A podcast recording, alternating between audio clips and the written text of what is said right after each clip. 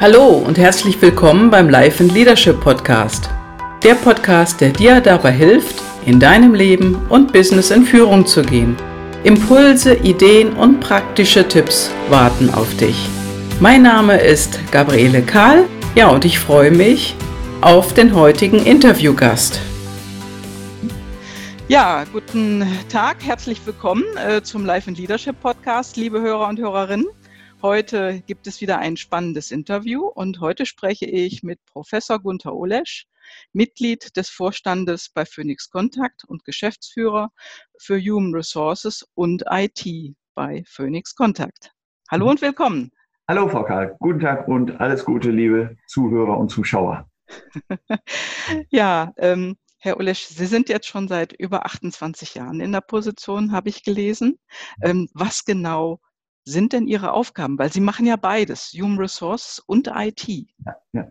Also, ich bin gewachsen aus Human Resources, bin klassischer Personaler gewesen, bin aber der festen Überzeugung, dass wenn man in einem Unternehmen eklatant etwas bewegen will, dann muss man neben HR-Aufgaben noch andere Aufgaben besetzen. Mhm. Ganz einfach, weil man mehr Kompetenz dadurch hat, mehr Impact dass die anderen Geschäftsführer im Unternehmen auch sagen, dem stimme ich zu. Sonst ist man nur Dienstleister. Und ich habe mir bewusst das so ausgewählt, nämlich mhm. HR als Steering-Partner zu sehen. Wir kennen alle das Ulrich-Modell Business Partner. Wissen Sie was? Ja. Das reicht mir nicht aus. Und zwar warum? Ja. Ah. Business Partner ist mehr Berater.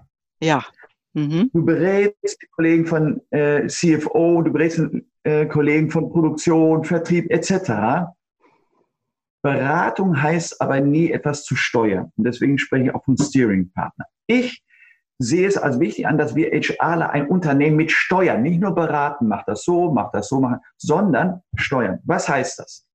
Dass wir die Strategie des Unternehmens mit entscheidend definieren, dass wir die Ziele definieren. Mhm. Und die Ziele, wie wir bei Phoenix Contact das machen, ist so, wo wird die Welt in 10 oder 20 Jahren sein? Mhm. Wir setzen uns damit äh, Forschern, Zukunftsforschern zusammen, um etwas zu spinnen. Wo wird die Welt in 10 oder 20 Jahren sein? Erste Frage. Und dann die zweite Frage. Und wie und welchen Beitrag können wir dafür leisten? Unser Unternehmen Phoenix Contact. Und dann entwickelt man das, die Überlegung eines Unternehmens vom Markt her. Also, wenn wir in diese Richtung gehen, dann müssen wir das und das machen, in diese Weltmärkte gehen, in jene Weltmärkte gehen. Und danach kommt die Frage auf, welche Leute brauchen wir dafür? Danach kommt es. Zum Beispiel, wenn wir jetzt nach Afrika, wir gehen verstärkt nach Afrika in allen Kontinenten, in 54 Ländern der Welt sind wir zu Hause und dass wir sagen, okay, welche Leute brauchen wir jetzt in Afrika, um dort mehr Fuß zu fassen? Mhm. Welche Menge, welche Qualität, also sprich, welche Ausbildung? Mhm. Oder ein anderes Thema, Digitalisierung haben wir schon vor na, acht Jahren begonnen, weil wir Produkte herstellen, die man für die Digitalisierung der Industrie überhaupt braucht. Und da haben wir auch gesagt, wo wird die Digitalisierung mal sein? Deswegen glaube ich, heute sagen zu können, auch mit gewissem Selbstbewusstsein, wir sind schon recht weit. Wir hatten ja den. Personalwirtschaftspreis, Digitalisierung mhm. Ende letzten Jahres halt ganz vorne zu sein, weil ja, wir mehr das visionäre Management lieben. Ich selber auch. Deswegen, ja. das wäre in 10 20 Jahren sein. Nicht, was muss ich jetzt machen, welche Leute muss ich jetzt einstellen, welche muss ich jetzt qualifizieren, welche muss ich jetzt motivieren und so weiter, sondern in die Zukunft blicken. Wissen Sie, wie Elon Musk es macht mit Tesla? Ja. Der hat zehn Jahren entworfen und der hat die gesamte weltweite Automobilindustrie nach vorne bewegt. Oder vor elf Jahren Steve Jobs mit dem ersten iPhone. Das sind Visionäre gewesen. Die haben das nicht mhm. wegen des Geldes gemacht, schnell reich zu werden, sondern sie haben es gemacht, was wird in Zukunft gebraucht? Mhm. Und wie gesagt, Jahren hat Steve Jobs das erste iPhone rausgebracht. Damals die Leute gefragt, braucht ihr ein iPhone? Hätten die meisten von uns gesagt, nö, ich habe mein Nokia, reicht mir. Heute haben alle. Und diesen Spirit verfolgen wir. Also, ja.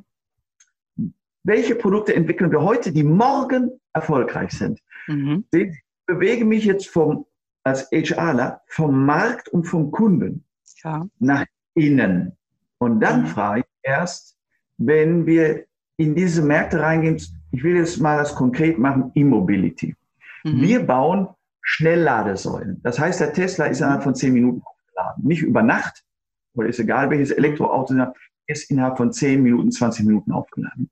Mhm. Wenn Sie heute mit einem Tesla von Frankfurt nach München fahren wollen, müssen Sie eine Übernachtung vornehmen, weil über acht Stunden muss aufgeladen werden. Das ja. ist natürlich Zukunft. Und deswegen haben wir die Schnellladesäulen, beherrschen diese Technik. Übrigens, alle kompletten Automobilkonzerne aus Deutschland werden dieses jetzt auch einsetzen, weil das die Zukunft. Mhm. Ich darf ganz ehrlich sagen, das war so begeisternd, dass sogar vor zwei Jahren auf der Hannover Messe Barack Obama auf unserem Messestand war. Produkt aus. Ja, das ich habe das Video gesehen, ja. Großartig. Das, das war natürlich ein super Event. Barack Obama bei Phoenix Contact. So leuchtet diese Technologie. Ich sage es Ihnen, wir verdienen heute noch kein Geld damit. Mhm. Weil Sie sehen in ja. Deutschland nur knapp 40.000 Elektroautos fahren. Ja. Aber das grundsätzlich wandelt. Und man muss am Anfang einer Technologie stehen, wenn man in Zukunft erfolgreich sein will. Und nicht, mhm. wenn das alle machen. Da springe ich auch noch auf den Weg. Ja. Also wir gestalten Fortschritt mit innovativen Lösungen, die begeistern. Das ist unsere Mission. Deswegen existieren wir. Wir gestalten Fortschritt mit innovativen Lösungen, die begeistern. Ja, und deswegen ist mein Job auch vom Markt her zu denken, vom mhm. Markt her zu denken, dann auf HR. Und mhm. deswegen bin ich für drei größere Verantwortungsbereiche im Unternehmen zuständig, was glaube ich heute eine Seltenheit ist. Das ist nicht nur HR, Sie sagten IT. Ja. Gerade bei der Digitalisierung, der Zukunft, digitale Transformation ist die Verbindung von IT unbedingt wichtig. Mhm. Und drittens, ich bin auch für Facility Management, sprich alle Gebäude, Produktionshallen, Technik und so weiter zuständig, weil gerade für die Digitalisierung müssen die Räumlichkeiten auch anders gestaltet werden in mhm. Zukunft. Auch die mhm. Maschinen anders gestaltet werden. Jetzt fragt man sich, was ich eigentlich in Technik zu suchen habe, weil als HR-Mann, was hast du zu Technik zu sagen? Ich habe auch noch keinen Ingenieur oder sonst etwas. Nur ich sage, das ist das Konstrukt der Zukunft, um Erfolg als mhm. HRler. Das gehört zusammen. HR, man braucht die richtigen und guten mhm. Menschen, man ja. braucht die Vernetzung IT und man braucht die modernen Rahmenbedingungen, in denen sie arbeiten, Facility Management. Das ist die mhm. Zukunft. Ja, und das verantworte ich hier im Unternehmen und das macht sehr viel Spaß. Wir wachsen ungemein. Wir haben jetzt Ende 2,2 Milliarden Euro Umsatz erreicht mit mhm. über 16.000 Mitarbeitern.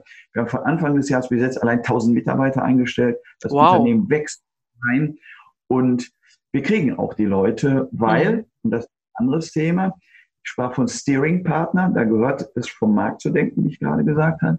Aber es gehören noch drei wichtige Bedingungen dazu. Erstens, als HRler, um hohe Akzeptanz zu gewinnen im Unternehmen, erstmal sehr gute Arbeit zu machen.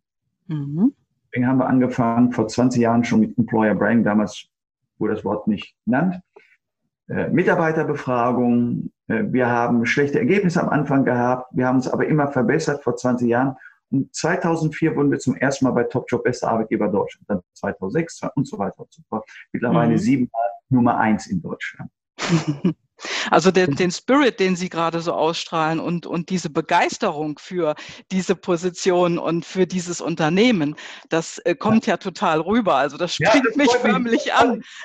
Ja, ist mein Ding, das ist mein ja, Ding, echt. Und deswegen, drei Bedingungen gehören dazu. Zur dritten werde ich gleich kommen, das ist nämlich diese Sache, die Sie gerade angesprochen haben. Also erstens, super Arbeit zu machen. Wir sind jetzt mittlerweile in den letzten 16 Jahren siebenmal bester Arbeitgeber Deutschland geworden, dann zweiten oder dritten Platz. Mhm. Wir haben eine Vision für HR. Wir möchten einer der besten Arbeitgeber sein und bei Wettbewerben entweder Bronze, Silber oder Gold. Am meisten mag ich Gold. Aber okay. immer die ersten drei Plätze. Mhm. Wenn Sie in Kununu nachsehen, wie wir bewertet werden, mhm. mit 4,14, das war gestern zumindest, äh, das ist weit überdurchschnittlich. Und gucken Sie auch auf die Klicks. Ja. Verstehen Sie mal Microsoft. Microsoft kennt jeder. Aus machen Sie Rechner an, auch gar ein Microsoft-Rechner, Microsoft. Aus machen Sie aus Microsoft erscheinen, suggestiv. Unsere Produkte kennt keiner. B2B-Business. Ja. Phoenix, mhm. reines, Sie können es noch nicht mal im Baumarkt kaufen.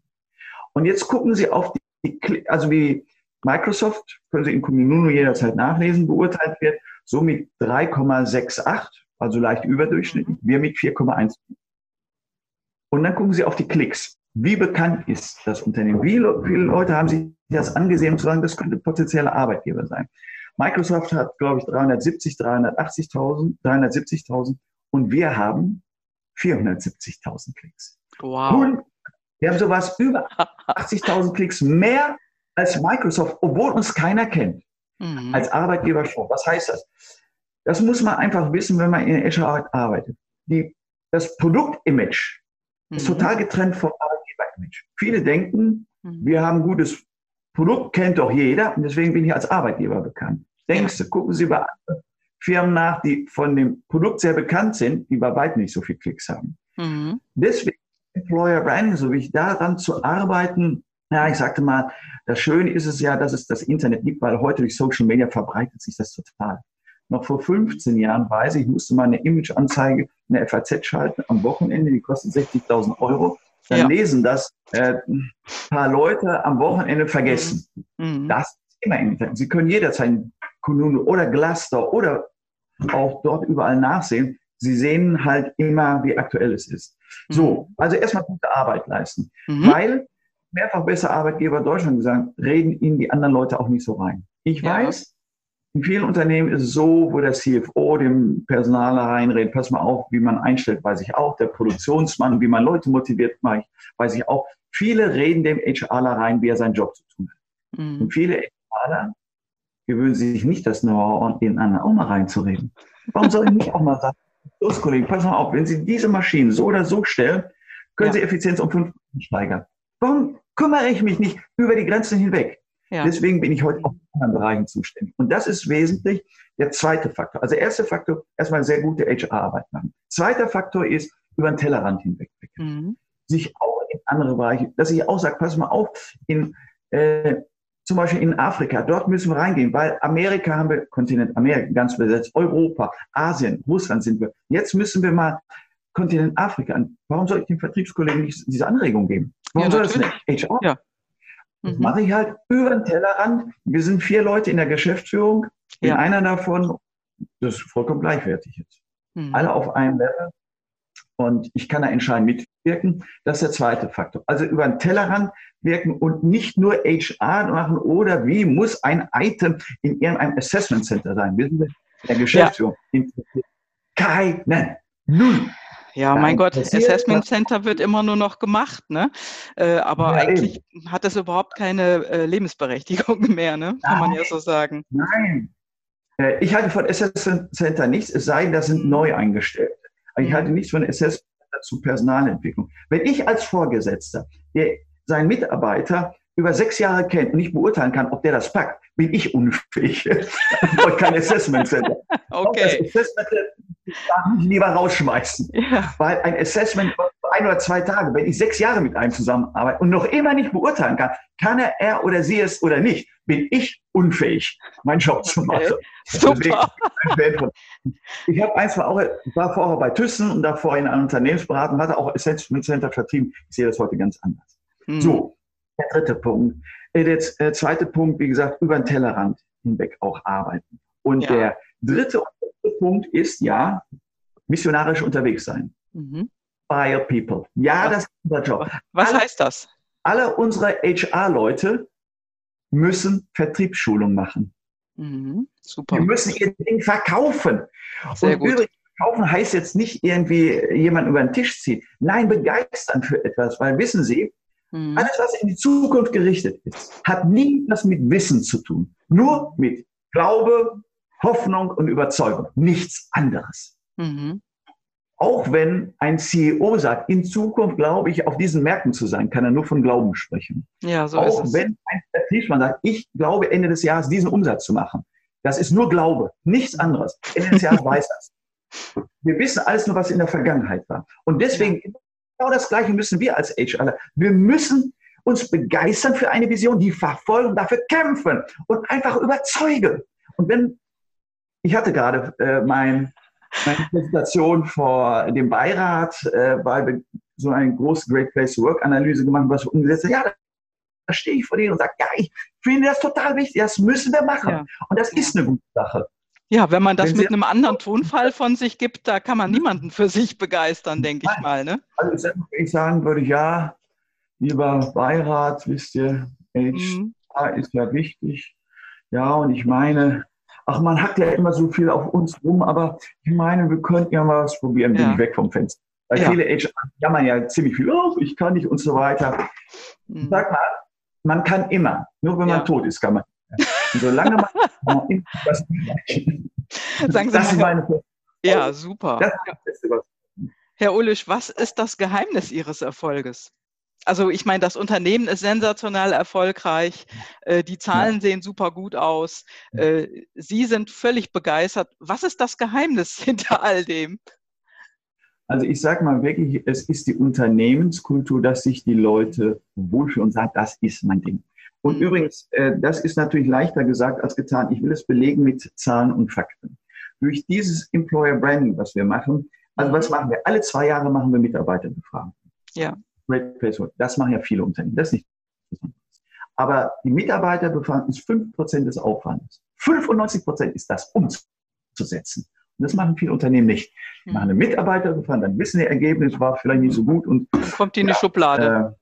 Äh, ne? Schön kann abgeheftet werden und eine Datei auf der Festplatte äh, gespeichert werden und ab, oder noch besser gelöscht werden. okay, ja, da kenne ich auch das eine oder andere Unternehmen, ja.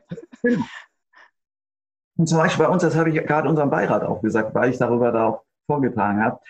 Äh, bei uns ist die Zufriedenheit der Mitarbeiter ein Aspekt der variablen Komponente aller Führungskräfte. Wir haben 33 Prozent variable Vergütung, mhm. getrennt in drei Punkte. 11 Prozent sind wie in meisten Unternehmen Umsatzsteigerung. Mhm. Ein anderer Teil ist Ertragssteigerung. Und der dritte Aspekt ist, wie zufrieden sind meine Mitarbeiter. Und das kriegt der Vorgesetzte in seiner Great Place Work Erfahrung mit. Und mhm. wer das nicht so gut macht, macht es negativ Bingo bei ihm. Ah, Wissen Sie, okay. es ist nicht um die extrinsische Motivation dabei, weil es könnte man sagen, ach, nur durch Geld motivieren. Nein. Aber das weiß man ja schon, dass es durch Geld nicht alleine äh, eine Motivation Nein. hervorzurufen Nein. ist. Ne? Wir wollen das als ein Symbol nehmen, als ein Symbol wofür. Alle Unternehmen sagen ja, ja, Umsatz ist wichtig, Ertrag ist wichtig und die Mitarbeiter sind das Wichtigste von uns. Mhm, mhm. also bei den gleichen Unternehmen wird die Zufriedenheit der Mitarbeiter bei euch vergütet. Mhm. Weil, okay, Umsatz, Ertrag macht ihr alle. Ja. Die meisten nicht. Mhm. Und um es glaubwürdig zu sagen, dass, wenn man wirklich sagt, die Mitarbeiter sind sehr wichtig, dann muss es doch irgendwie in der finanziellen Variabilität Qualität der Vorgesetzten sich wiederfinden. Mhm. Weil Umsatz ist ja auch wichtig, das findet sich auch wieder. Ertrag ist wichtig, findet sich auch wieder. Und daher muss auch HR sein. Ja, und das machen wir halt jetzt mhm. genau genommen 16 Jahre. Mhm. Ja, und mehrfach zum besten Arbeitgeber Deutschlands gemacht. Und jetzt drei Messgrößen, ich sprach darüber. Eine extrem hohe Motivation. Sie müssen sich vorstellen, wir sind 1923 gegründet worden. 2007 haben wir die erste Milliarde erreicht. Das sind 84 Jahre. Ja. Und in den zehn Jahren darauf nochmal 1,2 Milliarden organisch hinzu. Ja, das verkürzt sich ja immer. Jahre, die erste Milliarde? Für 1,2 Milliarden zehn Jahre. Das geht nur durch eine Wahnsinnsleistungsbereitschaft der Mitarbeiter. Wie Dann machen Sie denn Ihre mit, Entschuldigung, wie machen Sie denn Ihre Mitarbeiter und Ihre Führungskräfte fit dafür? Also, ich sage mal, diese Mitarbeiterbefragung, die wir machen, da kriegt der Einkaufschef sein Feedback für seine Leute, der Vertriebsmann, der Qualitätsmann, der HR-Mann und so weiter. Und jeder Vorgesetzte, das ist jetzt, weil wir Ende, Anfang dieses Jahres die Beurteilung bekommen haben, hier, jeder muss mit seinen Mitarbeitern durchgehen, was sind die Wünsche. Das kann im Einkauf was ganz anderes sein als im Vertrieb, in der Produktion was ganz, in der Entwicklung und so weiter.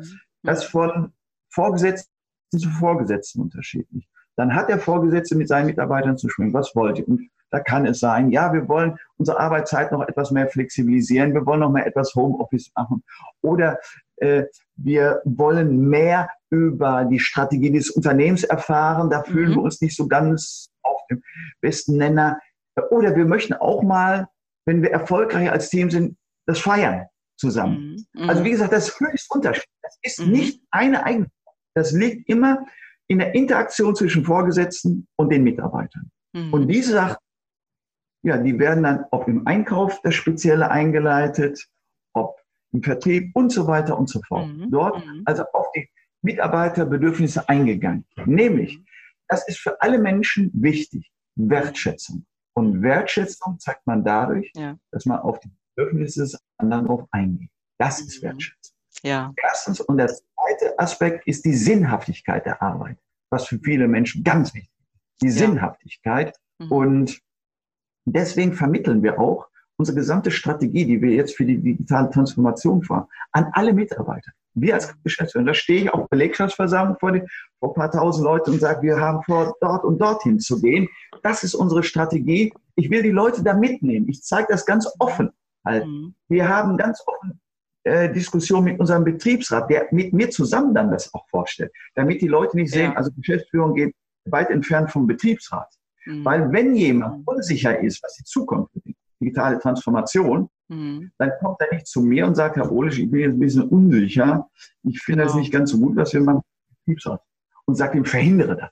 Ja. Weil bei Anne Will, ich nenne jetzt den Namen nicht, aber irgend so ein prominenter Wissenschaftler gesagt, 18 Millionen Arbeitslose. Ja. Ne? Ja. Also jeder zweite verliert. Ja. Ich halte das für Quatsch. Ja. Äh, zitiere ich gerne Dieter Nur, wenn du keine Ahnung hast, einfach mal Presse halten.